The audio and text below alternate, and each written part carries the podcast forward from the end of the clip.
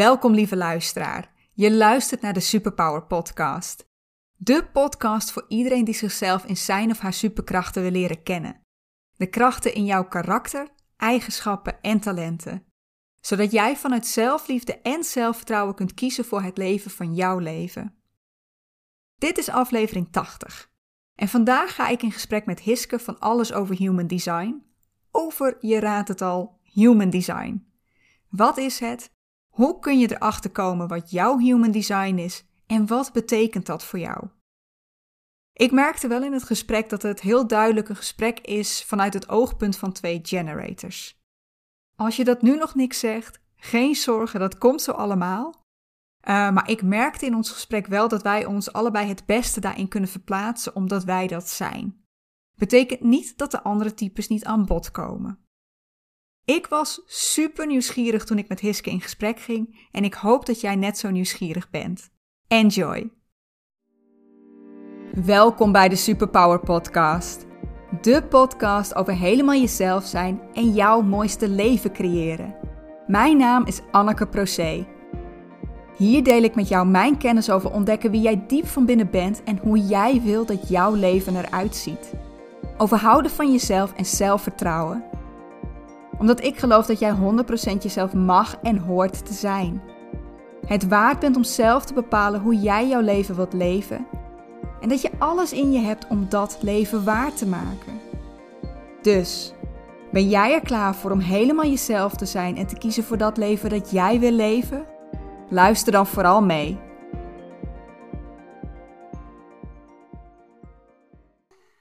Hallo, welkom lieve luisteraar. Welkom bij de Superpower Podcast, weer een nieuwe aflevering. En vandaag zit ik hier met Hiske. En Hiske is expert op het gebied van human design, of zoals ze zichzelf noemt, een human design gekkie. Ehm, ze kwam zelf in aanraking met human design, heeft hier heel veel voor haarzelf uitgehaald en nu wil ze andere mensen daar kennis mee laten maken. Maar dan wel op een manier dat, ja, dat, dat, dat jij bijvoorbeeld daar niet zo overweldigd door hoeft te raken als zij. En daarom gaan wij nu het diepe induiken wat betreft human design. Als je er nog nooit van hebt gehoord, wordt zo meteen helemaal duidelijk. Welkom Hiske. Ik ga je meteen in de diepe gooien. Als je in een paar zinnen zou moeten vertellen wat human design is, wat vertel je dan? Oeh, um, in een paar zinnen dan ga ik mijn best doen. ik ben meestal niet kort van stof. Ja, we gaan zo nog um, helemaal de diepte in. In het kort is het een systeem dat gebaseerd is op oude wijsheden, uh, zoals de Kabbalah, I Ching, uh, astrologie. Dat je eigenlijk inzicht geeft in hoe je met energie omgaat.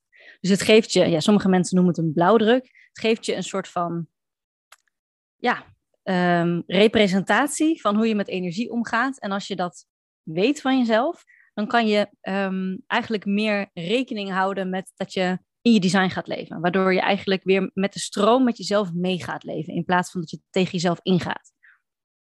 Dat is nog heel hoog over natuurlijk. Ja. En je gaf aan, of tenminste, ik, ik las het op je website, dat jij hier voor jezelf heel veel aan hebt gehad. Kun je uitleggen uh, waarom dit zo jouw interesse trok en wat het voor jou heeft gedaan?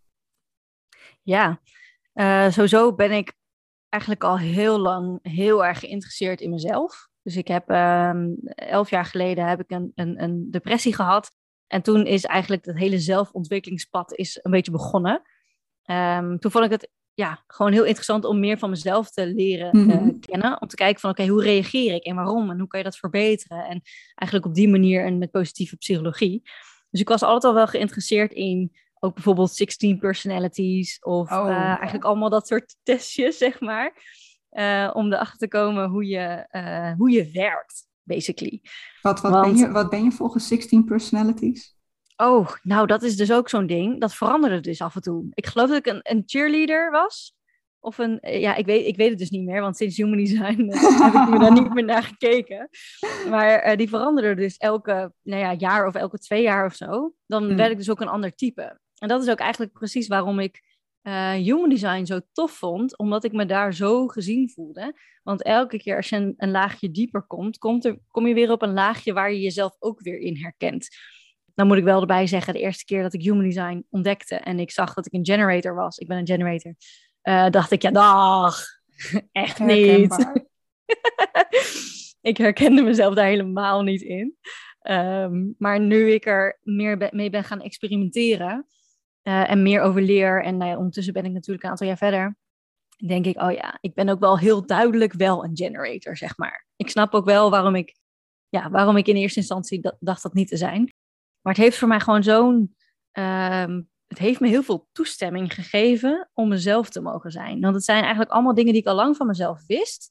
Maar ergens is me dat soort van aangeleerd dat ik dat niet, dat weet je wel, dat die kant er niet mag zijn. Dat hele drukke, dat doe je maar bij je leuke jonge vrienden. En uh, weet je wel, als je gaat drinken en als je dan alcohol op hebt, dan mag die kant er opeens wel zijn. Maar als je niet drinkt, ja, dan is het eigenlijk maar raar als je zo bent. En nou, dus die, die kant, maar ook bijvoorbeeld, ik stel altijd ontzettend veel vragen.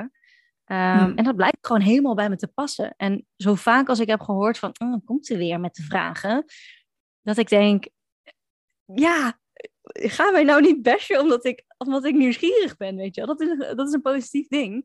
En toen ik dat in Human Design zag van, joh, het is juist de bedoeling dat jij die vragen stelt en het is juist de bedoeling dat jij die fundering bouwt, toen dacht ik, ah, top. Dan hoef ik ook nooit meer druk om te maken. Dit hoort bij mij. Dus het was een hele lekkere, ja, een stukje zelfacceptatie op een bepaald niveau. Ja, je gaf net aan, uh, ik wilde geen generator zijn. Je herkende jezelf daar niet in. En misschien moeten we straks even uitleggen wat dat, wat dat inhoudt. Ja. Uh, maar ik ken human design nu, denk ik, hooguit een half jaartje. En ik heb het ook eerst echt helemaal in een hoek gegooid. Ik wilde er niks mee te maken hebben, want ik wilde geen generator zijn, want ik ben net als jij een generator. Ja, heel herkenbaar. En dat is ook wel een beetje waarom ik mijn platform ben begonnen hoor. Want um, de eerste informatie die ik las over generators, dat was ook gewoon, het is op een bepaalde manier geschreven en ik vind dat niet empowering. Er zit een hele gedachtegang achter waarom het op een bepaalde manier uh, met bepaalde woorden is gebruikt. Er zit een frequentie achter van degene die, uit, ja, die dit, dit, systeem heeft, heeft uh, de wereld heeft gebracht. Maar het resoneerde niet met mij. En ik dacht echt alleen maar, ja, hallo, ik heb echt wel genoeg negatieve invloed van mezelf. Mijn mind is echt wel, weet je wel, die kan daar genoeg uh, negatiefs over zeggen. Laten we alsjeblieft op een leuke manier bekijken. Ja. Uh, en toen kwam ik in aanraking met eigenlijk wat verschillende mensen die over human design praten. En toen kwam ik bijvoorbeeld achter Chetan Parkin. Een van de ja, als je op, op Bol uh, zoekt op Human Design, dan is dat het, het blauwe boek. Dan kom je nog vrij, vrij snel tegen. En daarbij dacht ik echt, wow, het is magisch. Weet je wel, iedereen is magisch. Ja, en ja, dat werkte gewoon voor mij heel goed. En dat zorgde gewoon wel voor een manier waardoor ik wel in Human Design kon stappen. Uh, en op de andere manier dat niet zou zijn gedaan, terwijl ik er wel veel aan heb. Ja, nou misschien moet ik daar dan ook in gaan duiken. Misschien dat hij dan iets beter gaat landen. Hoewel uh, jou volgen mij echt ook al veel meer daarin helpt. Ik heb wel, als ik, als ik jou zie praten op Instagram, dat ik zoiets heb van, oh, daar is mijn mede-generator. Het kan wel. ja. Eigenlijk zijn we heel leuk. ja, tuurlijk, tuurlijk. Um, maar we hebben het nu steeds over de generator. Maar dat is eigenlijk één van de types die Human Design kent. Kun je uitleggen wat dat, hoe dat is opgebouwd, welke we kennen, eigenlijk beschrijft het type hoe je energie in je eigen systeem werkt, maar ook hoe je energie uitwisselt met de, met de omgeving. Uh, en dat is op basis van ja, je aura, dus je energieveld. En je aura is dus ook hoe andere mensen jou voelen en aanvoelen. Hmm. Uh, en je hebt uh, in basis heb je vier types en één ja, um, hybride type, om het zo maar even te zeggen. En die zijn ook in allemaal verschillende ja, verdelingen en verhoudingen in de, in de samenleving. En iedereen heeft hier ook een beetje zijn eigen rol. Zo heb je bijvoorbeeld de manifester, dus ongeveer 9 à 10 procent. En de manifester is hier om te initiëren, om nieuwe dingen te bouwen. Dus de manifester is, de, is, is degene die hier is om nieuwe dingen te initiëren. Maar die is vooral van de nieuwe ideeën. En um, dat is waar ze heel goed in zijn. Maar ze zijn niet per se gemaakt om heel veel dingen af te maken. Ze kunnen het mhm. wel, maar dat is niet hun, hun, hun strong suit. Uh, dan heb je de generators, zoals wij. Uh, dat is ongeveer 35% van de samenleving. En de manifesting generators zijn in basis ook een generator. En dat ehm, is nog eens 35%, toch? Is nog een keer 35%. Samen is dat 70%. En die, die generators zijn echt de bouwers. Dus als een manifester een leuk idee heeft, uh, maar niet zeg maar, de, de, de energie om het helemaal tot, uh, tot het einde te brengen, generators zijn daar heel goed in. En ja. generators zijn wat, um, ja, ik zeg altijd, zoals een vrachtwagen komt langzaam op gang en die tuft lekker door. Uh, zijn vaak heel goed in één skill. En dan heb je de manifesting generators, die zijn vaak multi-passionate, hebben heel veel verschillende hobby's, uh, zijn wat meer van de shortcuts, dus is meer een racebakkie. Dus die, die, weet je wel, die maken nog snel even, die nemen nog even snel de afslag en dan, oh shit, verkeerde afslag. Oké, nou dan gaan we nog snel er weer op. Dus die zijn daarin wat sneller, maar maken ook wat, ja, die zijn wat ja, sneller afgeleid ook daarin. Die maken wat sneller fouten. Maar dat is ook precies de bedoeling. Uh, want dat is dus waar zij hiervoor zijn. Dan heb je nog de projectors, dus 20%. Dat zijn een soort van de future leaders. Obama is trouwens een projector bijvoorbeeld.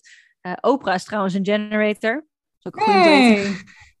Hoe, hoe weten we dat eigenlijk? Want het is helemaal gebaseerd op waar je bent geboren, uh, de tijdstip dat je bent geboren. Weten we dat van deze mensen? ja. precies. Ja, dat, uh, dat weten we dus. Uh, en waarschijnlijk, ja, hoe we dat weten, weet ik niet. We zijn, er zijn ook een heleboel mensen van wie we het niet weten. Maar van uh, die twee weet ik toevallig wel. Oh, Oké, oké. Okay, Tenminste, ik weet het niet persoonlijk, maar internet weet het. nou, wij, wij hebben tenminste Oprah in ons team. Precies, ja.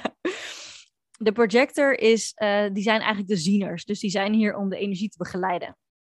En um, dat zorgt ervoor dat bijvoorbeeld, ja, weet je wel, generators, voor hen is het super belangrijk om te doen wat ze leuk vinden. Alleen dan hebben ze die energie. Maar ze zijn, we, we zijn zo geconditioneerd en, en eigenlijk beïnvloed door de, door de samenleving. Dat we ook dingen doen die we eigenlijk helemaal niet leuk vinden. Nou, dan gaan we dus op ons plaat. Dus dan kom je in een burn-out terecht of in een depressie. En projectors, die zijn, die kunnen, die zijn zo uh, bijzonder in de zin van zij kunnen zo bij je naar binnen kijken. Dat je uh, dat zij heel goed kunnen zien wat er anders moet. Of dat ze heel goed, zij kunnen heel goed coachen. Dus zij kunnen ook heel goed energie begeleiden. Dus dat is ook wat zij hier komen doen. Dus een projector is niet hier om, kijk, als ze het wil, dan moet je het doen. Hè? Maar over het algemeen, laat ik het zo zeggen, zijn projectors niet degene uh, die hier zijn om fysiek zwaar uh, werk te doen, bijvoorbeeld. Het kan wel, maar het is, het is, dan moet je heel duidelijk weten waar je grenzen liggen. Hmm. dus een van de, Serena, ik geloof Serena Williams, um, zij is geloof ik een, uh, een projector, mental projector. En dat betekent dus dat zij extreem goed haar energie in de gaten moet houden om te zorgen dat ze op topniveau kan presteren. En dat is denk ik voor een projector moeilijker dan voor een generator. Hmm. Dus eigenlijk is ze gewoon nog cooler dan, nou ja, goed. Hoge tennissers. Um, en dan hebben we nog de reflector. En de reflector is eigenlijk uh, hier om uh, te samplen. Dus alle energie van iedereen op te nemen, daar een beetje van te proeven en uh, eigenlijk objectief te blijven. En eigenlijk een soort van de, ja, de temperatuursensor te zijn. Van oké, okay, hoe, hoe gaat het met een groep? Hoe gaat het met een, een, een, een samenleving? Of hoe gaat het met mijn tennisvereniging? Of nou ja, net de omgeving waar ze zijn. Mm -hmm. als een reflector ziek wordt, dan kun je daaraan ook zien dat het, dat het ergens niet goed gaat in die, in die community. Oké. Ja, dan kan ik, ik zie heel duidelijk een, een nou, de generators lijken mij echt de doeners, als ik het zo een beetje hoor. De in actie komen. Uh, de manifestors zijn er om met alle nieuwe ideeën te komen. Kijken of ik het nu goed had. Projectors. Wat, wat zou hun rol zijn? Ja, echt om die energie eigenlijk te begeleiden. maar wat, maar wat, wat, wat, hoe, wat, wat, wat, wat zien we bij het begeleiden van energie? Kan zijn bijvoorbeeld een coach. Dus stel een generator loopt tegen een burn-out aan, dan kan een projector heel goed zien waar het fout gaat. Die kan heel goed uh, helpen, begeleiden in, die, in, in dat systeem van oké, dit is wat jij eigenlijk nu nodig hebt en dit is wat er fout gaat. Betekent niet dat andere types dat niet kunnen doen. Mm-hmm. Um, maar een projector ja, op het moment dat je een projector uitnodigt, want het is wel belangrijk dat je open staat voor het advies van een projector, of eigenlijk dat je hem uitnodigt voordat een projector advies geeft. Maar als je daar echt voor open staat, dan kan een projector met eigenlijk heel weinig guidance jou volledig op een ja, nieuw pad zetten of volledig uh, je een nieuwe kijk geven op iets. Um, dus een projector, ja, die zijn eigenlijk gewoon heel wijs voor hun tijd. Ja, die kunnen je gewoon heel goed zien, zeg maar. Nou, dit is eentje waar ik me toe aangetrokken voelde toen ik over uh, human design begon te lezen. Ik ook. ik dacht, ik zie je knikken. ja. ja, ik ook. Ik dacht dat ik dit ook was. Maar wat, wat kijk, de, de, de generators zijn de doeners, maar dat zijn meer de, de makers. Ik zie mezelf helemaal niet als een doener. Ik ben een ontzettende denker. Er zit ook heel veel overtuigingen op hoor. Maar de, de, als je het hebt over just do it, dan heb je het weer over de manifestors. Want de manifestors, die, die, start, die, die beginnen gewoon iets nieuws vanuit het niks. Hmm. Um, die hebben die energie, die, die spark of energy hebben zij zelf in zich. En de generators, die reageren op iets. Dus stel, we hebben uh, een gesprek, nou ja, zoals nu. Ik reageer continu op jouw vragen. Ja. Maar ook als je reageert op iets, bijvoorbeeld... Uh, Oeh, ik zou wel meer willen weten over. Dan denk ik, oh, hé, hey, daar kan ik wel een uh, masterclass over geven. Of het is niet dat ik altijd een idee moet hebben van een manifester dat ik uitvoer. Dat hoeft niet. Uh, kan wel. Mhm. Uh, maar alleen als ik het leuk vind. Maar het gaat erom dat je eigenlijk uh, dat een generator in respons is. En dan krijg je dat, en dat is het hele typische van een generator en een manifesting generator. Dan krijg je die sacrale energie. Ja, en dat is heel aantrekkelijk voor mensen. Dus je bent letterlijk een soort van life of the party. Dat als het een beetje, ja, weet je, en als je binnenkomt en je zit lekker in je vel, dan krijgt opeens iedereen voelt jou, jouw energie. Ja. En ik noem het altijd een beetje een knuffelaura. Uh, want iedereen wil zeg maar bij een, een, generator zijn die lekker in zijn vel zit. Uh, want die, die, die, die, die, die energy vibe, dat voelen mensen. En dat, daar, hoef je geen, Ja. daar hoef je hier niet eens voor in te geloven. Dus het is gewoon puur mechanisch. Uh, sommige mensen hebben een lekkere vibe en sommige mensen, ja, minder. Ja, dus eigenlijk als ik nu hè, terugkijk naar mezelf. Ik heb ook te maken gehad met depressie. Ik heb zeker één burn-out gehad, maar ik heb er wel vaker heel dichtbij gezeten.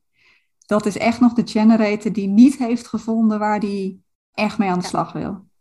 Absoluut. Ja, ja. en, en um, als je namelijk gaat werken vanuit wat, wat, de, wat de samenleving van je verwacht, en dat is natuurlijk op zijn grootst, maar dat kan net zo goed je vader zijn, je buurvrouw zijn, uh, uh, je werkgever zijn. Als je doet wat er van je wordt verwacht, in plaats van van wat je zelf op reageert, dan heb jij eigenlijk heel veel energie. En dan vindt je lichaam dat ook fijn. Uh, maar op het moment dat je dat niet doet, dan, dan leef je eigenlijk standaard op reserves. En als je op reserves ja, loopt, die zijn maar beperkt houdbaar, om het zo maar te zeggen. Dus je, je laat als generator letterlijk op door te doen wat je leuk vindt. En als je dat genoeg doet, dan kun je prima een keertje iets doen wat je niet zo leuk vindt. Maar die verhouding is wel zeg maar 80-20. 80 doen wat je leuk vindt, 20 doen wat misschien nodig is. Ja, ik, ik maak nu in mijn hoofd een verbinding. We hebben net al gezegd, 70% van ja, de wereldbevolking. Ik weet trouwens niet, is het nog verschil ook per landen of is het de hele wereldbevolking? Zou ik niet uit mijn hoofd weten. Ik weet ook niet of we die data hebben. Okay. Uh, want het is allemaal gebaseerd op hoe mensen ook hun charts opvragen. Dat zijn sowieso uh, schattingen. Dus laten we zeggen de hele wereld. Oké, okay. 70% is dus een generator. Ja. En het gros van de mensen die ik spreek, het eerste wat ze tegen mij zeggen is: ja, maar dat kan ik niet doen, want dit wordt van mij verwacht. Ja. Is dat waarom we misschien wel met zoveel burn-out te maken hebben? Ja, ik denk van wel. Absoluut. Um, en dat werkt twee kanten op. Want voor de manifester ook. Als je een manifester gaat uh, vragen om reactief te zijn, dat is niet hoe een manifester werkt. Een manifester is juist van het initiëren, nieuwe dingen. Hmm. Een manifester kun je beter niet vertellen wat ze, wat ze moet doen, want dat vindt de manifester niet leuk. Maar het kan zijn dat je dat, weet je wel, je hebt dat al je hele leven gehoord, dus je bent je gaan schikken naar alsof Ja. je een generator bent. Ja. En dan gaat eigenlijk je, je, je unieke stuk gaat gewoon verloren. Terwijl als jij in je eigen uniekheid gaat stappen en dus uh, loskomt van het feit dat mensen dingen van je verwachten en dat je moet doen wat een werkgever van je vraagt of whatever. Dat je in loondienst überhaupt moet werken om Mm -hmm. een succesvol uh, volwassene te zijn of whatever. Of weet je wel, dat je een huis moet hebben gekocht op je dertigste. Die heb ik trouwens nog steeds niet. Maar um, dat zijn allemaal van die verwachtingen. En als je da daaraan gaat voldoen, dan kom je eigenlijk nooit toe aan hetgene wat, eigenlijk, wat je hier eigenlijk komt doen. Uh, en meestal gaat je lichaam ergens, zeg maar, roet in het eten gooien en zeggen, ja, nou is, nou is klaar. Ja, dus eigenlijk zou je zeggen, uh, onze maatschappij is het makkelijkst voor de generator in te leven, maar hoe we hem hebben ingericht is hij misschien wel voor niemand makkelijk om in te leven. Dat laatste, absoluut. Ja, absoluut. Want ook de generators, wij zijn heel erg uh, geneigd om onze hulp aan te bieden bij van alles.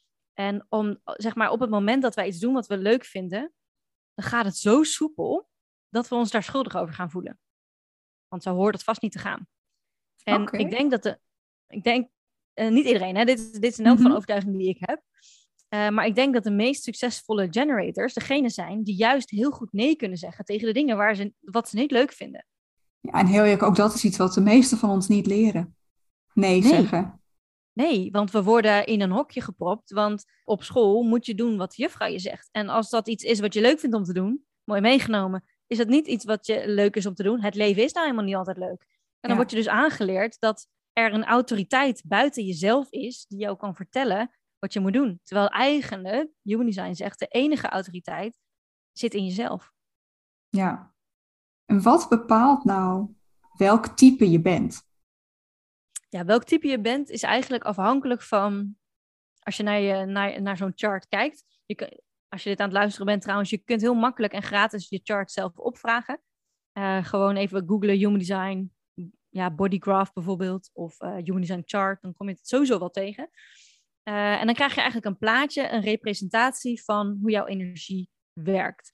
En op basis van hoe dat plaatje eruit ziet, is op welk type je bent. En de centra, dus eigenlijk al die, uh, ja, die uh, vierkantjes, driehoekjes, um, of ze wel of niet ingekleurd zijn en welke er aan elkaar gelinkt zijn, maakt welk type je bent. Dus ik kan nu uh, ook bijvoorbeeld naar jouw chart zou kunnen mm -hmm. kijken. Zonder de textuele uitleg zou ik kunnen zien, ah, jij bent een generator. Ja, nou is hij bij de generator volgens mij ook vrij makkelijk. Als sacraal een kleurtje heeft, ben je een generator. Ja, klopt. Ja, en dit is dus iets wat, wat mensen zelf dan op mogen gaan vragen om te gaan bekijken. Ja. Uh, want het, ik, ik, ik gok dat als je het nu helemaal uit gaat leggen, dat we echt veel te veel diepte ingaan en dat het niet echt te volgen is voor mensen. Nee, en helemaal niet met zonder visuele representatie. Nee, nee. maar je kan erop vertrouwen dat zeg maar je, uh, de uitleg die erbij zit, dus bijvoorbeeld je bent een manifester of bijvoorbeeld je bent een projector, dan mag je erop vertrouwen dat dat klopt. Ja. En meer, zeg maar, je hoeft ook niet te weten waar het, um, hoe je een chart in die zin leest. Dat is niet relevant om er iets aan te hebben. Uh, nee, wat, wat, wat kun je er dan, wat, wat is dan wel belangrijk om eruit te halen? Het belangrijkste is denk ik, je kunt zeg maar de losse elementen eruit halen die in de beschrijving staan. Dus hmm. bijvoorbeeld, je bent een generator. Of bijvoorbeeld, je bent een 6-2 bij profiel. Uh, en dan kun je op, op dat, zeg maar, met die informatie kun je weer verder. En op het moment dat je dat eruit haalt, bijvoorbeeld ook heel belangrijk is uh, autoriteit um, en strategie. Die twee zijn de belangrijkste eigenlijk om mee aan de slag te gaan als je uh, met je human design aan de slag wil. Ja, want autoriteit, leg uit. Ja, autoriteit. Ik zei het net al een beetje. Je enige autoriteit zit in je. Autoriteit is eigenlijk hoe je beslissingen neemt. En ja, ik weet niet hoe jij het hebt aangeleerd, maar ik heb aangeleerd dat je um, goede beslissingen maakt door uh, erover na te denken. En door uh, uh, pro- en con lijstjes te maken en voordelen en nadelen. Ik was er alleen nooit goed in. Nee, en dat is ook omdat het eigenlijk niet op die manier hoort. Dit is iets wat aangeleerd is, um, maar helemaal niet wat onze natuur is. Onze natuur is dus de autoriteit die je hebt meegekregen. En er zijn verschillende autoriteiten. En de meest voorkomende is of een emotionele autoriteit, een sacrale autoriteit of een splenic autoriteit. En die geven eigenlijk aan hoe jij het beste uh, beslissingen kan nemen. Dus voor een emotionele autoriteit, en hier gaat hij alweer helemaal in tegen nou ja, de helft van de, van de wereldbevolking, daar heb je tijd voor nodig. Dus met een emotionele autoriteit moet je eigenlijk de hele wave uitzitten tot je alle emoties hebt gehad. Dus niet op het moment dat je het meest enthousiast bent. Ook niet op het moment beslissen als je helemaal down bent. Maar ergens als je de hele wave hebt gehad, minimaal 24 uur overheen laten gaan. Ik zeg altijd hoe groter de beslissing, uh, hoe, groter, ja, hoe meer tijd je nodig hebt. Dus beslis alsjeblieft niet overnacht, als je emotionele autoriteit hebt, dat je gaat emigreren naar Zuid-Afrika. uh, voel daar wat langer over in. uh, want anders dan kom je daar aan en dan denk je, wow, wat heb ik gedaan? Waarom?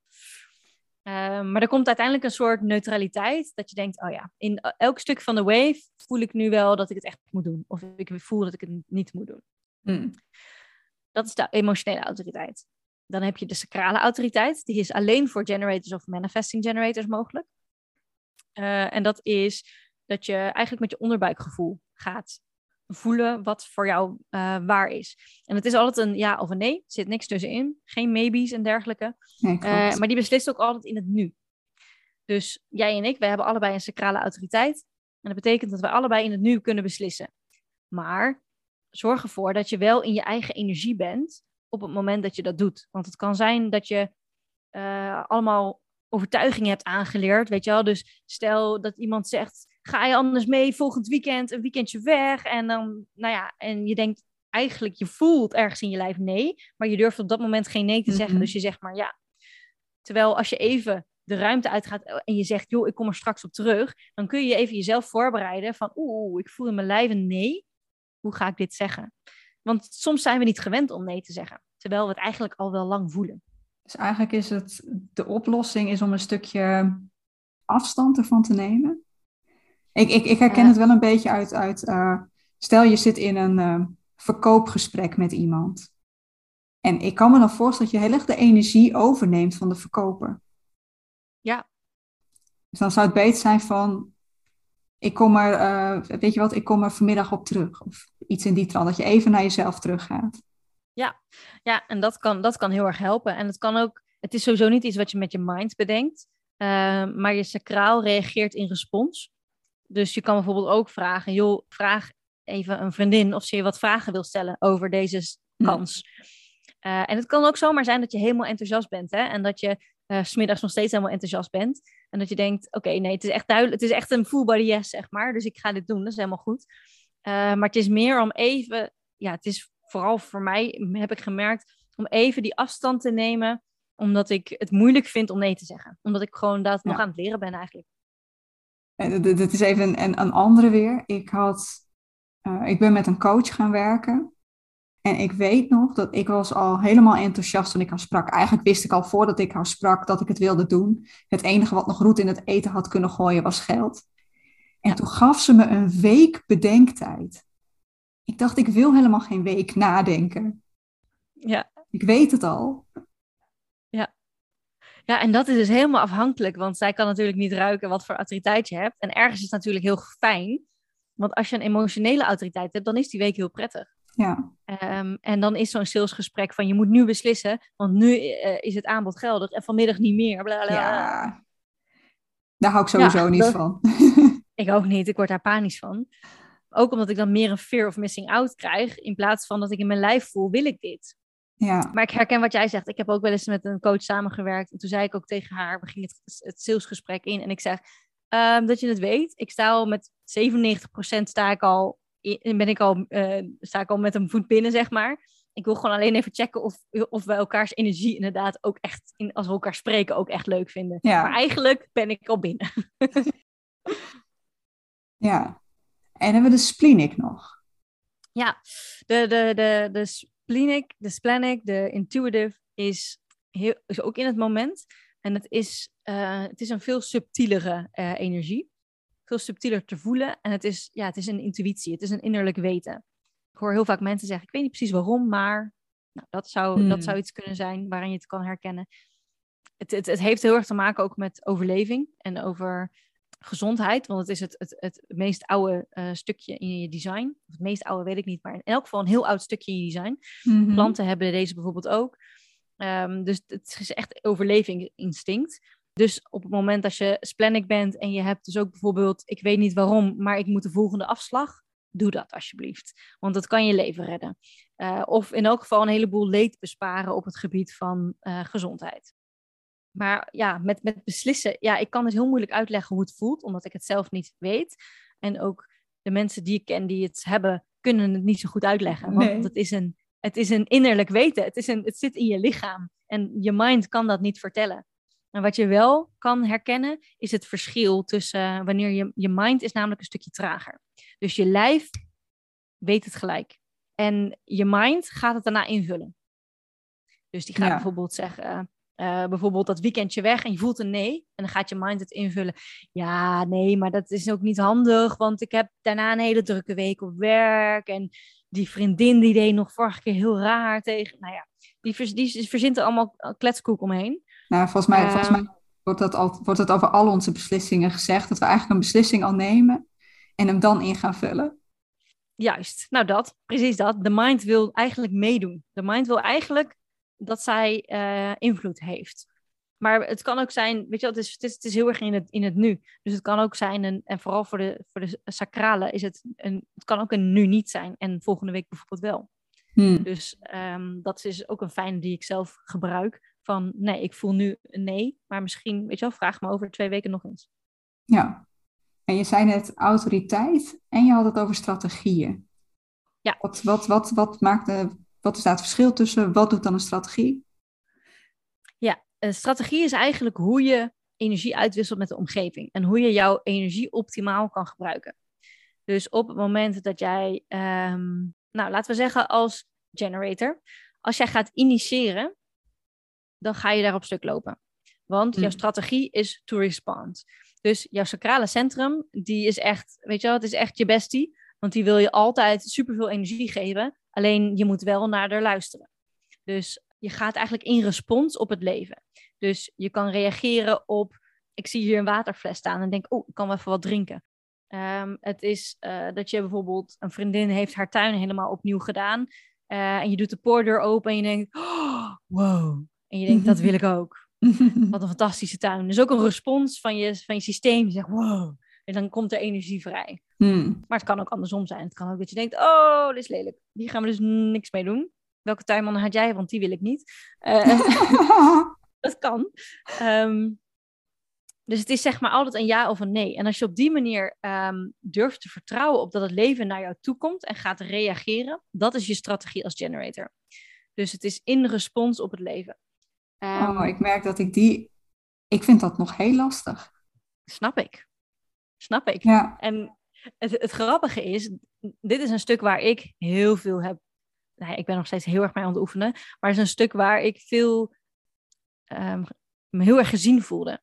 Want ik heb een universitaire opleiding gedaan. En als er iets is wat in alle vacatures staat, is proactief. Ja. Alleen het punt is, als generator kun je niet proactief zijn. Want dat, dat, dat, dat, dat is niet hoe wij werken. Dan, dan doet die energie niks. Uh, dus ik was vooral heel goed in brandjes blussen. Dus ik vond het heel lekker om naar een meeting te gaan en daar kwam dan wat uit en dat kon ik dan oppakken. In plaats van dat ik achter mijn bureau moest gaan zitten en gaan bedenken hoe ik ervoor ging zorgen dat X, Y, Z. Want dat werkt niet. Terwijl als iemand een probleem doorstuurde vanuit de helpdesk, bam, dan ging ik er, weet je wel, en dan, en dan ging ik. En dan voordat ik erover na hoefde te denken, was ik het al aan het oplossen. En ging ik ermee aan de slag. En uh, ik was een designer, UX-designer. Dus mm. uh, dan ging ik al uh, visueel, weet je, daarmee spelen. Oh, waar loopt dan iemand tegenaan? Misschien kan ik hem dan vragen. En weet je, dan ging ik wel. Ja. Alleen, dat gebeurde heel vaak niet. En ik herkende dat ook nog niet, want ik dacht, ik moet proactief zijn. Ik moet proactief zijn. En op het moment dat je je strategie niet volgt, ja, dan ga je eigenlijk dan in plaats van dat je meegaat met je eigen flow van het leven en je eigen stroom, ga je een soort van uphill lopen. Dus je gaat tegen die stroom in omhoog lopen, terwijl je eigenlijk helemaal niet weet dat al het mooie downstream ligt.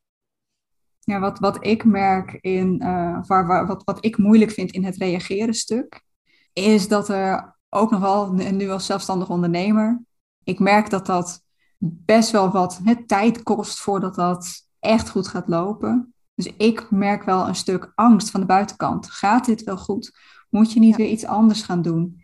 En dan heb ik het gevoel dat ik dat hele reageren los ja, moet laten. Of dat ik daar niet naar kan luisteren, omdat die angst te groot is.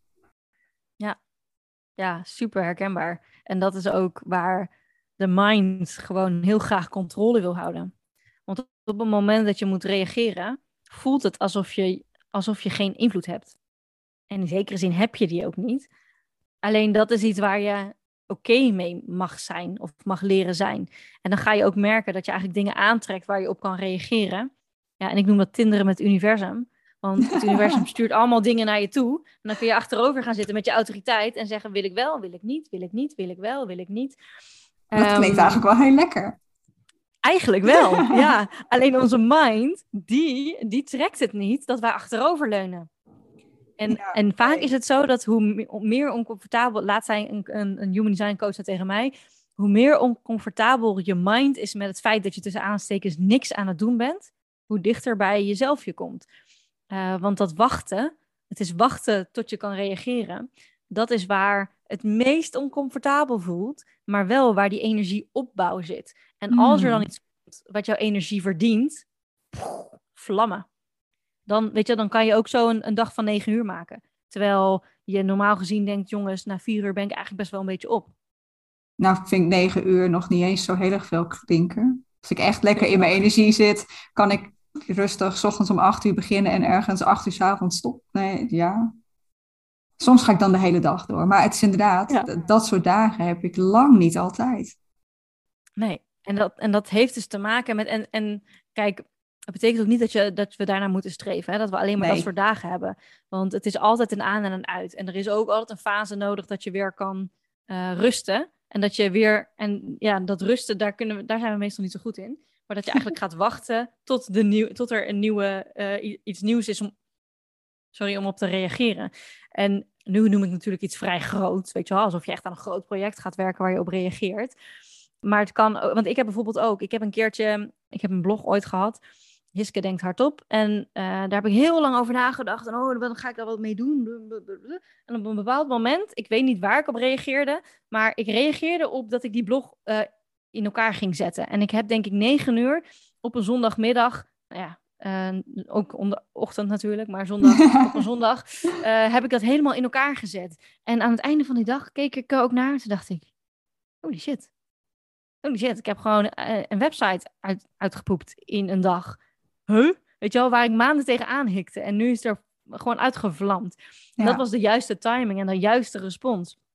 En toen stond hij er. En dat zijn, dat zijn gewoon hele krachtige momenten. Maar ik moet dan niet verwachten, oh, dit ga ik morgen nog een keer doen. Daar heb ik geen invloed op. Het kan zijn, maar dan misschien op een heel ander onderwerp. Uh, maar het gaat mis op het moment dat je het gaat proberen te forceren. En dit is ook weer een les Mm. voor mezelf. Ik hoor mezelf dit zeggen en ik denk, ja Hiske, dit, is, dit weet je. en toch doe ik het. ja. Ja, we hebben het nu al een tijdje over het reageren natuurlijk. Ook omdat we dat zelf zijn en zelf heel erg herkennen. Ja. Maar eh, de andere types hebben natuurlijk een andere eh, strategie. Ja, en ehm, de strategie helpt dus ook om het zo frictieloos mogelijk te laten gaan. Dus ei- eigenlijk, ik zie het altijd een beetje als een, eh, als een, een, een ja, hoe noem je dat? Een soort van grenswachter die ervoor zorgt dat jij alleen de energie uitgeeft aan de juiste dingen. En anders is er geen energie. Je, je mag alleen door met de juiste papieren. En ja, voor een generator is dat ook belangrijk, maar voor de andere types ook. Dus voor een manifester, een manifester is iemand die initieert. Uh, en hier is het een beetje flauw, want de strategie is voor, komt voor een manifester niet um, natuurlijk. Voor de andere types komen de andere dingen wel natuurlijk, maar voor de manifester niet. Maar de manifester is de strategie informeren. En dat is eigenlijk om te zorgen dat mensen een soort van uit de weg gaan. Want een manifester heeft een energie waar mm-hmm. uh, die, die gaat zeg maar nieuwe banen uh, of nieuwe, nieuwe paden bewandelen. Dus uh, die gaat door de bush en die, die, sla, weet je, die slaat van alles weg en die maakt gewoon een nieuwe, een nieuwe weg. En als je dan iemand, misschien een generator, die zeg maar op de weg gaat staan en zegt: Yo, hallo, wat, wat ben je aan het doen? Uh, ja, maar dit kan zomaar niet. Weet je, dit, dit, is, uh, dit, dit is niet het pad. Daar ligt al een pad. Daar, dan stoort hij je zeg maar in, ja. Um, ja, in die innovatie eigenlijk. En dan werkt het voor een manifester heel goed om te informeren onderweg. Dus om te informeren wat je gaat doen. Want op die manier weet een generator, oh, oh, oké, oké, oké. Want als die generator zeg maar op de weg staat uh, en een generator zegt, ja, maar dat kan niet, want daar ligt de hoofdweg al. En je zegt, ja, maar ik ga daar een luxe lodge bouwen en daarom hebben we hier een weg nodig. Oh, oké, oké, oké, ik ga aan de kant. um, weet je wel, dan, dan is het gewoon freeway en dan kun je gaan. Ja, en dan zou je kunnen zeggen, generators, wees gewoon niet zo eikelig. Maar dat is, dat is een mechanisch stuk, zeg maar. dat, is, dat is nou eenmaal wat je voelt bij een manifester. En het is maar heel makkelijk om daar langs te gaan om, door te informeren. Ja, dus het is informatie geven, niet informatie halen. Niet eerst informatie halen om erachter te komen wat ga ik doen. Want dat weten ze denk ik al. Ja. Anderen informeren van dit is wat ik ga doen. En ga niet in mijn weg staan met andere woorden. Juist, ja. Ja, dus echt informeren wat ze gaan doen. Zodat ze, ja, zodat ze eigenlijk zodat anderen weten waar ze aan toe zijn. Uh, het is ook geen permissie vragen. En wat ook trouwens goed werkt uh, als je een manifester in je omgeving hebt, is zorg dat je hen informeert. Daar houden zij ook heel erg van. dus dat is een goede, goede om mee te geven. En, en waar Ehm, komt het dan vandaan dat ze dat graag van elkaar eh, willen weten? Ja, goede vraag. Ik weet eigenlijk niet zo goed waar het vandaan komt dat zij daar ook behoefte aan hebben. Ik weet alleen dat het zo is. Oké. Ehm, dat ze het heel, heel fijn vinden. En misschien omdat, het, ja, omdat ze ook zich kunnen voorbereiden op eventuele roadblocks. Of dat dat een manier is hoe zij hun, eh, hun creatieve proces voeden. Dat weet ik niet. Maar ze vinden het in elk geval fijn om in de loop geworden te houden. In Hmm. de loop gehouden te worden. En dan hebben we de projector met de strategie. Nou, en dat is wel een hele belangrijke. Want de projector heeft niet dezelfde energie resources als een generator type. En dat betekent niet dat ze niks kunnen, dat slaat nergens op. Maar Mhm. het is, ze, ze, moet, ze mogen wat meer opletten hoe ze hun energie besteden eigenlijk. En bij een projector eh, is dat de manier hoe ze dat doen, is dat ze wachten tot ze worden uitgenodigd. En die bestaat eigenlijk uit twee delen. Het is dat iemand ze ziet en erkent voor wat ze doen en wat ze Mhm. kunnen, dus voor hun skills. En dat ze worden uitgenodigd om hun skills te delen. Dus om even een voorbeeld te geven. Stel, een projector gaat voor een random baan een sollicitatie doen. Ja. En ze zijn gewoon een nummertje. En omdat zij nou eenmaal het jongste zijn, ja, daarom wordt zij aangenomen, want die is het goedkoopst. Dat is niet hoe een project, die, gaat die gaat toch geheid op zijn bek. Oké. Dat gaat hem niet worden. Maar terwijl eh, hoe een projector bijvoorbeeld wel aan de baan zou kunnen komen, waar het veel meer aligned is, is bijvoorbeeld, ik heb een heel leuk bedrijf waar ik werk. Ik heb het vaak met een projectorvriendin daarover, dat ze, dat ze ook zegt van, joh, ik vind dat zo leuk hoe je daarover praat en wat een interessant onderwerp. Dus ik weet dat ze, nou ja, dat, ze, dat, dat ze dat interessant vindt en dat ze het leuk vindt om af en toe mee uit te gaan met mijn collega's bijvoorbeeld. Mhm. Nou ja, zoiets. Eh, en op een gegeven moment komt er een, ehm, een vacature vrij. Maar hij moet nog ingevuld worden. Hij moet ook nog ingekleed worden. En ik denk echt alleen maar, oh, daar zou Suus fantastisch bij passen. Zij is zo goed in, nou ja, en dan eh, whatever het is waar zij heel goed in is. Mhm. En dit is wat wij nodig hebben. We hebben haar nodig. En dan nodig ik haar uit van op die manier. Dus eh, ik zie Ja. dat jij heel goed bent in X, Y, Z. Eh, wij hebben nu echt heel erg behoefte aan dat. Zou jij bij ons willen komen solliciteren? Want volgens mij zou je perfect in het team passen. Dan is het een echte uitnodiging. Dus de projector voelt zich gezien, die krijgt de uitnodiging. En op die manier dan kan de energie ook gaan stromen. In plaats van een projector die niet in alignment is bijvoorbeeld. Die kan allemaal ongevraagd advies gaan zitten geven. Hmm. Van, eh, oh ja, je hebt een burn-out, maar ik weet eigenlijk wel wat, eh, waarom. En eh, vind je het gek? En ik zag het al aankomen. En dat, ga, dat, ga, dat, ga, dat gaat hem niet worden. Dat, dan Is- heb je twee gefrustreerde mensen, zeg maar. Ja, en is het dan ook niet zo dat als, ehm, en dat, dat is een gevoel wat ik nu krijg, als de projector niet uitgenodigd wordt en zelf alles eh, gaat spuwen, dat ze eigenlijk aan alles en iedereen hun energie spenderen? Ja, en het komt ook nog eens niet in. ehm, er, er gebeurt ook nog eens niks mee. Dus ze verspillen letterlijk hun energie, want het, het, het, het aardt naar nergens, want niemand staat ervoor open. En dat is zo zonde.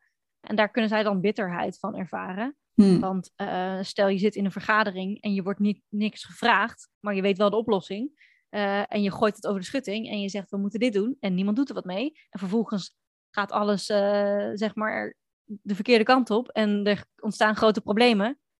Dan krijg je een hele dikke told you so. Ja, Maar dan is degene die uiteindelijk gefrust, ja, gefrustreerd is mijn woord, want ik ben een generator. Maar dan zul je merken dat een, een, eh, een, een projector daar heel bitter van kan worden. Omdat er niks mee gedaan is. Er is niet geluisterd. Maar eigenlijk was het haar, niet haar plek om te delen, omdat het niet werd gevraagd. ja. En dat is heel moeilijk eh, om dat te, weer aan te leren eigenlijk. En dan hebben we de reflector nog over. Ja, de reflector. Ehm, de reflector is heel, ehm, hoe zou ik het noemen? Flowy. De reflector is heel, heel moldbaar. Ja, die, die is elke keer anders, zeg maar. Eh, want je wordt be- beïnvloed door mensen, door de energie van mensen, maar je wordt ook beïnvloed door de energie van de planeten. Eh, sowieso wordt iedereen beïnvloed door beide hoor. Maar voor een reflector, die staan veel meer open voor al die energieën. Mhm. Dus die moet er eigenlijk, of nee, die moet helemaal niks, niemand moet wat. Maar ehm, de, strategie daarvan is om 28 dagen te wachten. Om eigenlijk te voelen in het systeem van oké, waar, waar mag ik mijn energie richten, zeg maar. Dus het is mee, heel erg meebewegen in alles wat er is. En daar ne- nergens aan vasthouden. En over 28 dagen ontstaat er dan een helderheid waarmee je vooruit kan. Mijn gevoel zegt nu 28 dagen. Hoe dan? Hoe? Ja, ja. Ehm, ik kan het zelf, ik zou het niet weten, want ik ben zelf geen reflector. Maar reflectors, die, die zijn ook gewoon anders. En waarschijnlijk is het iets wat zij al voelen in hun lijf, dat dat, dat iets is wat zij heel prettig vinden. Maar het is wel een samenleving die daar niet echt voor open staat, zeg maar. Het is niet, dus het is heel belangrijk als reflector om je grenzen aan te geven en om omgeving te creëren die dat toelaat. En uh, sowieso is omgeving super belangrijk als reflector. Want als jij je niet prettig voelt in jouw omgeving, ja, dan, dan kun je ook niet in je design leven. Ja. gewoon onmogelijk. Dan, ja, tenminste, misschien kan het wel, weet ik niet. Maar het is heel lastig, heel zwaar wordt het van. Het hoeft niet zo zwaar te zijn, laat ik het zo zeggen. Ja, ik weet dat er natuurlijk heel veel in zo'n chart zit. En jij bent de kenner, dus ik ga het een klein beetje aan jou vragen. Um, omdat ik wil, ik wil gewoon niet zo ver de diepte ingaan dat, dat de luisteraars juist wel dat hele overweldigd gevoel krijgen en denken, wat moet ik hiermee? Mm Wat zijn nog interessante dingen in een chart uh, die we nu nog wel kunnen behandelen? Ik denk dat profiel wel een leuke is. Die is vrij toegankelijk. En hoe meer je ermee bezig bent, hoe dieper je kan. En ik, ik ontdek nog steeds allemaal lagen. Uh, maar die is op hoog niveau al toegankelijk en vaak ook al wel herkenbaar. Oké. Dus dat is wel een leuk. En profiel bestaat altijd uit twee cijfers. Dus uh, ik ben een 1-3. Jij bent ja. een 6-2. Je hebt hem net al genoemd, de 6-2. Ja. Uh, en er zijn twaalf variaties daarvan. Nou, die ga ik niet allemaal los behandelen. Uh, maar ze hebben allemaal een soort archetype. Dus een, een, een over thema, laat ik het zo zeggen. En ik ga ze even van 1 tot 6 behandelen. Sowieso het eerste cijfer wat in, wat in je profiel staat, dat is wat je, waar je bewust van bent zelf. Het tweede cijfer is waar je zelf minder bewust van bent. En hoe ouder je wordt, dan zul je het ook gaan herkennen. Maar dat is vaak iets wat anderen heel goed in jou herkennen. Hmm. Dus het is niet een masker of zo. Het is allebei evenveel. Je bent het echt evenveel zelf. Maar er is de helft van je chart. Dus alles wat rood is in, in je chart. Als je hem opvraagt bij bijvoorbeeld Jovian Archive of My Body Graph of zoiets. Um, dat is de, de designkant. Dat is de kant die, uh, waar je onbewust van bent. En de zwarte kant is de kant waar je bewust van bent. En die je ook wat makkelijker kan herkennen. Dus je denkt, mm. oh ja, ja dat, zo één ben ik wel. Oh ja, dat herken ik wel. Zo ben ik inderdaad wel. Uh, maar je bent allebei dus evenveel. En het eerste cijfer is dus wat je weet van jezelf. En het tweede cijfer is dus uh, wat anderen vooral van je zien. En de eerste lijn, ze noemen het lijnen, uh, de eerste lijn is, is uh, de, de, de fundering bouwen. Dus ik had het straks al over dat ik hier ben om vragen te stellen en de fundering te bouwen. Dat is die eerste lijn. Dus de, de eerste lijn is, de, is om de fundering te bouwen, waar eigenlijk de lijnen daarna weer op kunnen voortbouwen. En je eerste lijn is dan het eerste cijfer wat je hebt staan? Of, um, de eerste lijn is als je, als je er een 1 hebt staan.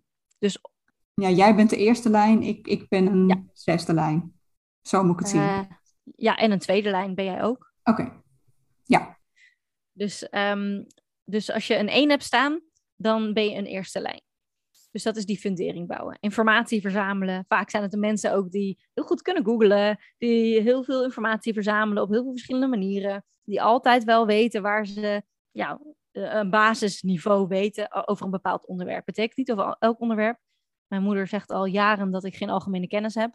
ja, dat vind ik ook niet relevant. maar dat is, dat is de eerste lijn. Dan heb je de tweede. Dus jij hebt de tweede lijn onbewust. Uh, want je bent 6-2. Dus de tweede lijn is de natural. Dus degene die heel, uh, waar dingen heel natuurlijk aankomen. Uh, dus waar je heel goed in bent, zonder dat je daar heel veel voor hoeft te doen. Dus een bijvoorbeeld, stel wij gaan allebei op pianoles um, en jij hebt er gevoel voor. Dan kan het zijn dat jij met twee maanden al even ver ben als ik over zes maanden. Okay. Gewoon omdat jij er gevoel voor hebt. Het kan ook zijn dat het, dat, dat het iets is waar je geen gevoel voor hebt. En dan ben je drie jaar verder en dan lukt het nog voor geen meter. Dus zorg ervoor dat je alleen je energie geeft aan dingen die je ook leuk vindt om te doen. Maar als het, dus, ja, als het dus niet heel erg vanzelf komt, is de kans aanwezig dat het niet voor jou op je pad is voor nu. Hm, dat is uh, inderdaad dus niet eentje die ik bij mezelf herken. Je dat wel, hij is onbewust, ja. Ja, dat hoor je vaak. En, en, um, maar hij is er wel. Dus dat is heel leuk om eens te vragen aan, aan mensen in je omgeving van... waar ben ik nou heel goed in? Uh, En dan is gewoon even objectief te gaan kijken van, is dat zo? En als ik daar echt even met mezelf zit, kan, kan ik daar, ja, kan ik daar inkomen, zeg maar. De tweede lijn heeft ook een stukje dat het heel, zich heel graag terugtrekt. Dus een wat meer introverte kant. Dat herken ik wel. Ja, straks, uh, voor, voor, voor het gesprek had jij het over dat je lekker in een boshuisje wilde gaan, gaan wonen. Ja. Gaan ja. Dat is heel typisch de tweede lijn. Ja, maar die herken ik ook wel, die heb ik altijd gehad. En die is ook onderdeel van jou. En dat mag er ook zijn. En eh, dat gaat ook in fases. Dus er zijn momenten dat je heel erg wil terugtrekken. En er zijn momenten dat je juist naar buiten komt om te delen wat je te delen hebt. Ehm, de derde lijn is uh, degene die experimenteert, vallen en opstaan. En uh, ik maak alvast even een sprongetje naar de zesde lijn. Want de zesde lijn, voordat je 30 jaar bent, heeft ja, een, een vergelijkbare. Ja, de, die gedraagt zich een beetje als een derde lijn. Dus een derde lijn is heel erg van het vallen en opstaan. En als iemand zegt, nee, dat moet je niet op die manier doen, want dat werkt niet. Dat je toch even wil proberen wat er dan gebeurt. uh, ik zag een keertje bijvoorbeeld een, een, een video online van een kind dat, uh, ik geloof dat hij drie jaar was, die zei: uh, Papa, wat gebeurt er als je over een staaf boter rijdt? Geen idee, let's try it. Dat is uh, zeg maar een mooie eerste lijn, derde lijn. De, wel de vraag van wat gebeurt er en vervolgens het gewoon gaan uitproberen wat er gebeurt in plaats van in de boeken te blijven zitten. En dat herken jij, dat herken je ook bij jezelf? Ja, ik leer wel echt. het is voor mij een onbewust stuk. Dus ik vind het heel moeilijk om ook echt te gaan experimenteren. Want mijn eerste lijn wil heel graag eerst alle informatie hebben. Ja. Maar ik, her, ik herken het minder dan mijn eerste lijn, maar ik herken het wel. De, de derde lijn is ook veel van veranderen. Dus uh, nieuwe ervaringen opzoeken. En dat bijvoorbeeld herken ik ook wel heel erg. Ik heb meerdere banen gehad en ik dacht altijd, wanneer vind ik nou wat ik wil? En toen had ik een reading en die zei, uh, ja, op het moment dat jij vindt van dit is het, is de kans aanwezig dat dat ook weer weggaat. Dus oh. arm dat maar. Dus nu zeg ik ook tegen mensen, um, wat ik nu doe, is human design. en over tien jaar zien we wel weer. Precies, over tien jaar zie ik dan wel weer. Dus dat is de derde lijn. Dan heb je de vierde lijn. En de vierde lijn, uh, die gaat heel erg over connectie met mensen. Dus dat is eigenlijk meer een extravert. En heel veel mensen zullen zich ook niet herkennen in de vierde lijn extravert. Maar het is iemand die uh, leert. Het is onder andere dus hoe je leert. Um, door interactie met mensen, door uh, een netwerk te bouwen. Het zijn ook de hmm. mensen die vaak heel veel dingen op hun pad krijgen via hun netwerk. Misschien hebben ze, zijn ze op een blind date gezet via hun netwerk. Misschien hebben ze hun partner ontmoet via het netwerk. Misschien hebben ze die baan gekregen via hun netwerk. Netwerk is echt helemaal jouw ding. Ook als je denkt, oh, ik heb helemaal geen netwerk. Trust me, je hebt echt een netwerk. Um, maar die, voor die vierde lijn is dat dus wel heel belangrijk. Maar ik hoor best wel vaak vierde lijns te zeggen: nee, ik ben helemaal geen extrovert. En het is vaak omdat ze uh, gekwetst zijn geraakt in hmm. die interactie. En het is dus wel belangrijk dat je interactie hebt met de juiste mensen. De mensen die jij graag in je netwerk wil. En niet omdat dat moet. Omdat het nou helemaal je baas is. Of omdat, het, omdat je van je verwacht wordt dat je meedoet met de borrel. Terwijl je eigenlijk helemaal geen klik hebt met je collega's. Nou ja, et cetera. Um, en dan hebben we de vijfde lijn. De vijfde lijn heeft een stukje projectieveld. En de vijfde lijn is echt een problem solver. Um, dus het zijn vaak hele. Ik ga daar binnenkort nog een blog over schrijven, dus die komt denk ik echt volgende week uit. Het gaat heel erg over. Ze zijn heel probleemoplossend. En vaak is het common sense. Alleen mm-hmm. dat zien andere mensen niet. Dus ja, het zijn hele common sense, boerenverstand, simpele oplossingen. Alleen dat betekent niet dat iedereen ze kan bedenken. Uh, en een vijfde lijn is daar echt kei in. Dat is echt, zij overzien systemen, zij, zij overzien het grote plaatje en kunnen dan met hele mooie oplossingen komen. Dus als er iemand is, qua collega's of vriendinnen waarvan je denkt, oh, als iets moet worden, weet je, als er problemen zijn, dan ga ik aan haar vragen om het op te lossen. Is de kans aanwezig dat zij een vijfde lijn heeft in de, eh, in de profiel. Maar volgens mij heeft mijn partner een vijf erin zitten, als ik het me zo herinner. Ik weet alleen niet of het de eerste of de tweede is. Het bewuste of het onbewuste deel. Oh ja, ja, ja. Dus en, wat belangrijk is bij de vijfde lijn is dat er een projectieveld tussen zit. Dus vaak voelen de vijfde lijn zich dat ze niet helemaal gezien kunnen worden. Er zit altijd een beetje een projectie tussen. Dus um, mensen zetten de vijfde lijn snel op een voetstuk. Dus bijvoorbeeld, stel je bent heel goed in dingen uitleggen en dingen vertellen. Uh, je bent heel charismatisch en dat vind je heel leuk om dat in groepen te doen. Uh, en dan komt iemand naar je toe en die zegt: Weet je, Anneke, wat we gaan doen is, we gaan ehm, dit op uh, tv uitzenden. En omdat jij dit altijd zo goed uitleggen, word jij de, word, word jij de woordvoerder. Terwijl jij misschien denkt, ehm, nou, mm, weet je wel, ik kan met mensen omgaan, maar niet op tv. Dat wil ik ook helemaal niet, what the fuck. Um, en dat is vaak dat ze je op een voetstuk zetten. Want ze zetten je daar neer, terwijl jij denkt, hoezo? Ik heb helemaal niks met tv, ik heb nog nooit wat met video gedaan misschien. hoezo? Ik hoor daar helemaal niet. Uh, en als je op het moment dat je het inderdaad niet kan waarmaken, dan val je van het voetstuk af. En dan gaan mensen het je nog kwalijk nemen ook. Terwijl. Ja, en, en dit, dit is wat een vijf kan overkomen. Ja, sorry, dit is wat, inderdaad, dit is wat een vijf, ja. Ik noemde jouw naam even. Ja, daarom. Maar ik heb de vijf er niet in zitten. Maar... Nee, maar voor je partner misschien zou dat zou ja. kunnen. Dus dat je op een bepaalde plek wordt gezet. En als je dat niet goed communiceert. Uh, mijn vriend bijvoorbeeld, die heeft al regelmatig een, een um, een uh, promotie aangeboden gekregen. En ik vind het zo knap dat hij gewoon nee zegt. Ik vind het echt, ik vind het echt zo bewonderingswaardig. En hij zei, nee, nee, is niks voor mij. Terwijl er zijn natuurlijk zat mensen die zeggen, oh, nou, als zij dat zien in mij, nou, dan, dan zal dat vast wel waar zijn. Dan moet ik dat misschien maar proberen. En dan gaan ze daar keihard op hun bek en dan worden ze daarvoor ja, verketterd. Dat heet de heretic. Omdat ze niet kunnen waarmaken wat ze bijvoorbeeld eigenlijk al wisten dat het helemaal niet onderdeel van was wat zij konden. Dus dat is de vijfde lijn. Maar het zijn dus ook hele leuke problem solvers om in je buurt te hebben. En dan de zesde lijn. En de zesde lijn zijn de role models. En de role models zijn eigenlijk degene die de eerste 30 jaar leren door te doen en te vallen en opstaan. En vervolgens het gaan integreren. Dan gaan ze on the roof. Dat is de fase waar jij in zit. Ja. On the roof, dan ga je het integreren. Je gaat afstand nemen. Je gaat van, van bovenaf bekijken. En dat is ook de fase waarin je eigenlijk de dingen die je vroeger hebt geleerd in je hoofd, eindelijk in je lijf kan voelen. Dus bijvoorbeeld eentje die ik vaker terug hoor komen is, oh ja, ik, kan nu, ik voel nu eindelijk hoe ik los kan laten wat een ander van mij denkt. En dat zeg je, weet je wel, dat zeg je misschien al wel tien jaar, maar je kon het nog niet voelen. En nu opeens, nu je die tijd naar achter neemt en uit, eh, even uit in de luwte gaat staan, dan heeft het tijd om te integreren en in je lijf te zakken. Dat je denkt, oh, zo voelt het. En inderdaad, ik kan dat nu. En dan ben je dus ook een rolmodel voor andere mensen. Omdat je op die manier een wijsheid, een lichamelijke streetwise, uh, binder dan dat, wijsheid met je meedraagt. Dat mensen ook naar jou gaan kijken van, teach me, leid mij. Ja, en um, ik heb natuurlijk mijn profile gelezen. En je had het net over de eerste 30 jaar. En dan wordt er gezegd dat dat, dat terugtrekken, dat, dat, dat on the roof, dat mhm. doe je ongeveer tot je vijftigste. En ik dacht, maar zoveel tijd heb ik niet. Want je, zou lang, je zou langer terug willen trekken? Of, uh... Nee, ik heb, ja, kijk, en, en, daar zit ook het stukje, ik moet ergens mijn geld mee verdienen, zit daar wel ah, in. Ja. Ik heb het gevoel dat ik nu al moet beginnen met dat, dat, dat uitdragen. Ja, snap ik. En wat je dan kan doen is, komt even ongevraagd advies. Um... Van, van een niet-projector?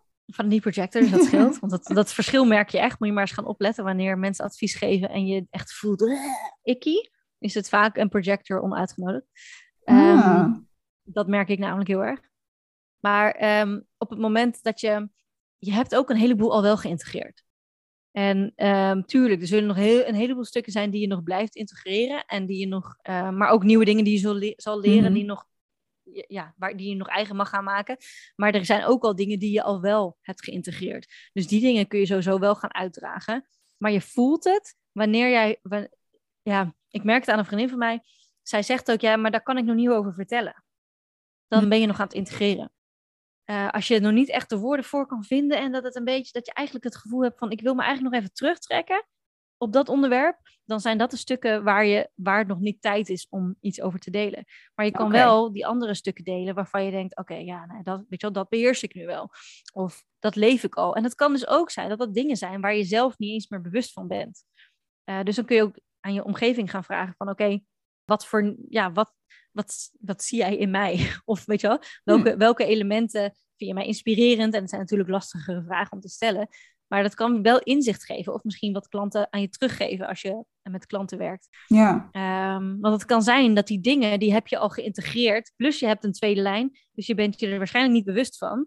Terwijl, eh, ja, ik snap dat jouw focus ligt op hetgene wat je zelf aan het integreren bent, maar je hebt al zoveel al geïntegreerd dat je al, ja, wat je eigenlijk al leeft. Nou, en het omdat is- je het al, al leeft, ben je het soort van vergeten. Ik, ik merk dat inderdaad wel. Ik, ik denk dat er inderdaad een aantal dingen zijn die ik nog aan het integreren ben. Die wel voor mezelf al helder lijken. En die ik heel graag wil delen, maar waar ik inderdaad die woorden nog niet voor kan vinden. It's coming, it's coming. Oh, ooit. Rond mijn vijftigste. Ja, ik geloof sowieso dat het eerder gaat komen. Ook als je voelt van ik ben dan wel klaar om het te delen. Maar dan is het gewoon nog aan het, aan het, aan het puntjes op de i'en Hmm. intern. Maar wat ook heel erg interessant is om te kijken, is mensen te volgen met een 6-2 eh, in de human design wereld. Eh, er zitten een aantal tussen die, die daar ook hun eigen verhaal in delen. En hun eigen ervaring. Want eigenlijk, ja, human design bestaat nog niet zodanig lang. Het bestaat sinds eind jaren 80. Eh, er is nog, nog geen persoon geweest die alle, alle fases heeft doorlopen van, eh, van zo'n zesde lijn. Eh, Hmm. bewust met de kennis van human design. Dus Ja. mensen zijn het ook onder, onderweg aan het ondervinden. Dus jouw proces van dat ondervinden is onderdeel van het verder uitbouwen van het human design systeem, zeg maar. En het verder leren hoe zo'n zesde lijn nou werkt. Ja, en waar vind ik die mensen? Instagram. Instagram. eh, mijn persoonlijke favoriet is Vanessa Henry. Dus die zou ik zeker even checken. Ik geloof dat Alex Cantone is volgens mij ook een 6-2. Oké. Of in elk geval, heeft of een 6-3. 3-6, weet ik niet helemaal. Maar in elk geval een zesde lijn. ieder geval zes. Ja. In elk geval zesde lijn, ja. Dus dat is wel een hele interessante om die, eh, om die even in de gaten te houden. Want zij delen daar ook wel wat vaker over. Om te kijken, ja, hoe doen zij dat? Maar vooral Vanessa. Henry. Vanessa Henry heeft daar ook eh, een, een, een, eh, een show op YouTube over. Het is een heel heftige, intense show. Dus als je nieuw bent in Design, kan ik het je niet aanraden. Eh, want het is heel intens. Op wat voor Eh, manier intens? Ehm zij is een manifester, een, een ego manifester, dus een heel erg hardvurige energie. Mm. Maar ze heeft, sowieso is het hoog tempo wat ze deelt. Maar ze heeft tussendoor, bij alles wat ze ziet, heeft zij tekstbubbels, zeg maar. Dus bijvoorbeeld, iemand gaat eh, een geluid maken en dan zet ze erbij dat het een sacraal geluid is. En dat is prima als je wat weet van human design. Maar als je dat niet weet, is het super overwhelming. Omdat je in nog geen vijf minuten met, weet ik veel, acht concepten geconfronteerd wordt. Waarvan je denkt, huh? Op die manier, ja. Ja, dus dat is gewoon heel intens. Want ze heeft het heel bam, bam, bam, bam snel ge- geëdit. En ik vind dat heerlijk, want ik ben snel en ik zit in human design. Maar ehm, ik zou je eerst aanraden om wat meer, wat meer ja, rustige informatie tot je, te, tot je te nemen, zeg maar. Ja, ik, ik hoor je nou zeggen ego manifester. En volgens mij zag Mhm. ik bij jou staan dat jij een pure generator bent. Mhm. Wat, wat houdt dat woordje ervoor dan nog in? Wat, wat betekent dat? Dat gaat over de autoriteit. Dus eh, pure generator slaat erop dat jou, eh, en ik dus ook, dat je een eh, sacra- sacrale autoriteit hebt. Ja, Als je heb, heb ik ook, dus dan emotional- zou ik ook pure zijn. Ja. En als je een, ehm, een emotional generator bent, dan betekent dat dat je een emotionele autoriteit hebt. Als je een splenic projector bent, dan heb je een splenic autoriteit. Dus een ego manifester betekent dat het egocentrum voor haar de autoriteit is. Het hartcentrum. Hart, zelf- hart en ego, dat vind ik een, in mijn hoofd een rare combinatie. Ja, eh, het komt ook een beetje omdat ego in de yoga, spirituele hoek, tenminste vast niet de echte yoga, want dat ken ik niet, maar eh, in die hoek is ego vaak het stemmetje in je hoofd, je mind. Ja, klopt. Maar, maar binnen human design is het, is het dat niet. Dan gaat het, ja, dus daarom is- eh, gebruik ik zelf wat vaker het hartcentrum als beschrijving. Maar eh, een hart manifester, dat, dat is niks. Dan heet Nee, het een dus- ego manifester. Maar in, in de persoonlijke ontwikkeling heeft ego een ontzettend slecht imago gekregen. Dat is iets Ja. anders dan het eh, ego waar we het hier over hebben. Ja, absoluut. Ja, is iets anders. Ja. Ja. ja, het gaat echt heel erg. Ja, ik zou willen zeggen het zelf, maar dat is het niet, want dat is het centrum daarnaast. Het, is, het, is het, eh, het centrum gaat over wilskracht, gaat over waarde. Ja, dat het hartcentrum, zeg maar. Ja, ik, het, het- ik vraag het even aan jou. Hebben we voor jouw gevoel alles behandeld? Want ik, eh, ik zit er ondertussen behoorlijk diep in, merk ik. Ja, ja, nee, we hebben al ontzettend veel behandeld. En we hebben ook heel veel dingen vluchtig aangeraakt. Ja. Ehm, en ik denk dat als je hier verder in wil, is het sowieso goed om even uh, rustig verschillende elementen te bekijken. En de belangrijkste dingen zijn eigenlijk type, strategie en autoriteit. En als je het leuk vindt, profiel, omdat het vaak leuk is om, omdat het herkenbaar is. Maar met strategie en autoriteit, dat is waar je echt heel veel gaat winnen als je ermee aan de slag gaat. Dus als je daarmee aan de slag gaat en daarmee gaat experimenteren, voor wie dan ook luistert, dat is waar je eigenlijk het meeste kan winnen. En ehm, wat raad je mensen aan die hiermee aan de slag willen? Moeten ze gaan googlen? Moeten ze naar de biep? Moeten ze um, dat ligt een beetje aan. Uh, het ligt er een beetje aan wat ze, wat ze leuk vinden. Je weet zelf het beste hoe je het beste leert. Dus sommige mensen vinden het fijn om te luisteren. Sommige mensen vinden het fijn om uh, op Instagram dingen te leren. Er is heel veel te vinden. Ook heel veel halve informatie. Dus ik zou willen zeggen, wees kritisch, maar dat is nog lastig. Um, ik heb blogs waar je kan beginnen. Sowieso als je googelt is er aardig wat te vinden. Er is in het Nederlands eh, niet zo heel veel te vinden. Klopt. Dat is ook waarom ik het in het Nederlands doe. Uh, maar als je Engels prettig vindt om te lezen en als je, als je dat goed kan, kan verwerken, uh, dan zijn er heel veel mooie, mooie boeken ook over te vinden.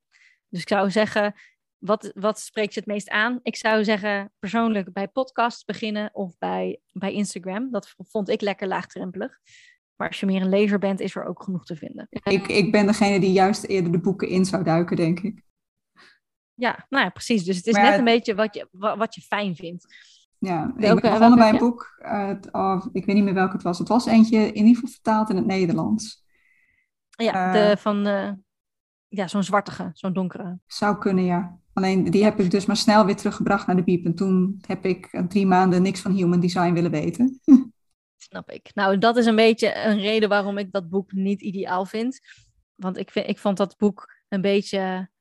Ja, en misschien, weet je, als heel veel mensen zullen zeggen: het is een eerlijk boek en het is niet mooier dan dat en we gaan het niet mooier maken. Maar ja, mijn intentie is vooral om er mensen mee te helpen en niet. Ja, weet je, er zit gewoon op taalgebruik. Taalgebruik is gewoon zo belangrijk in hoe je het overbrengt. Uh, en ik ben heel erg van overtuigd dat ik de frequentie ook kan overbrengen met andere woorden. Hmm. Uh, met een met een positievere noot eronder. Waardoor je er ook mee aan de slag gaat en dat je uiteindelijk ook heus wel bij het source material uitkomt.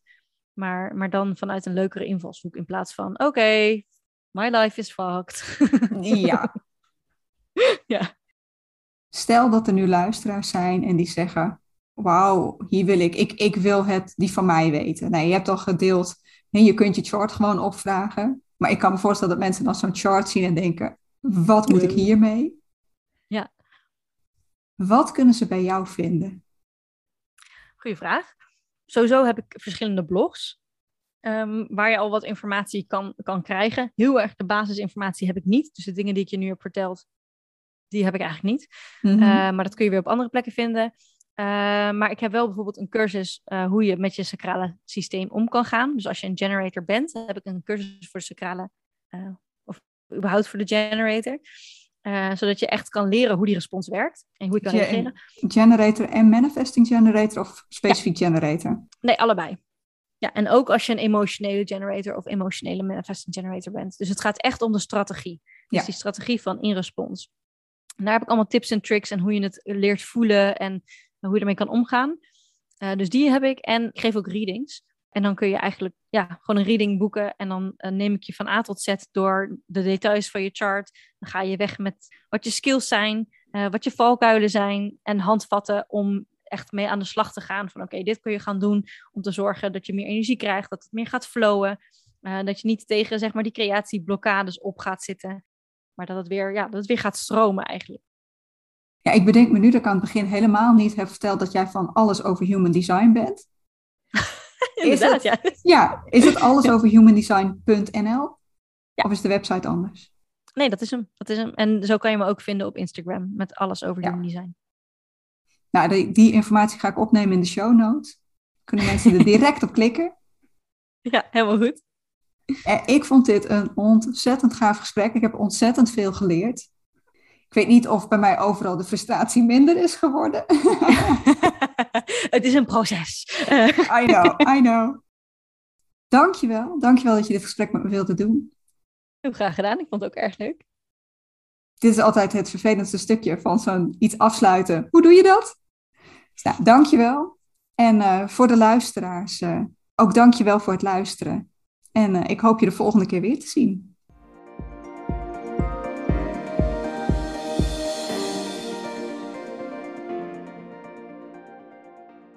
Hey, ik snap dat je nu het idee hebt dat dit interview een beetje negatief eindigt. Toch is dat alles behalve waar.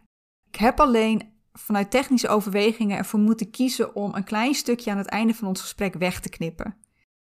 Uh, we hebben het daar nog heel even gehad over het boek waar we net mee eindigden.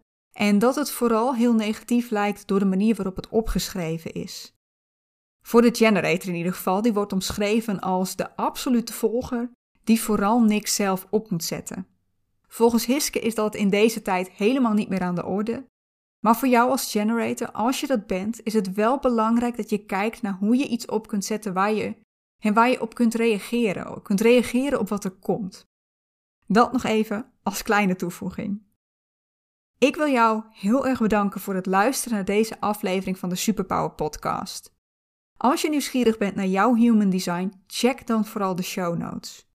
Nog een hele fijne ochtend, middag of avond en tot de volgende keer bij de Superpower Podcast.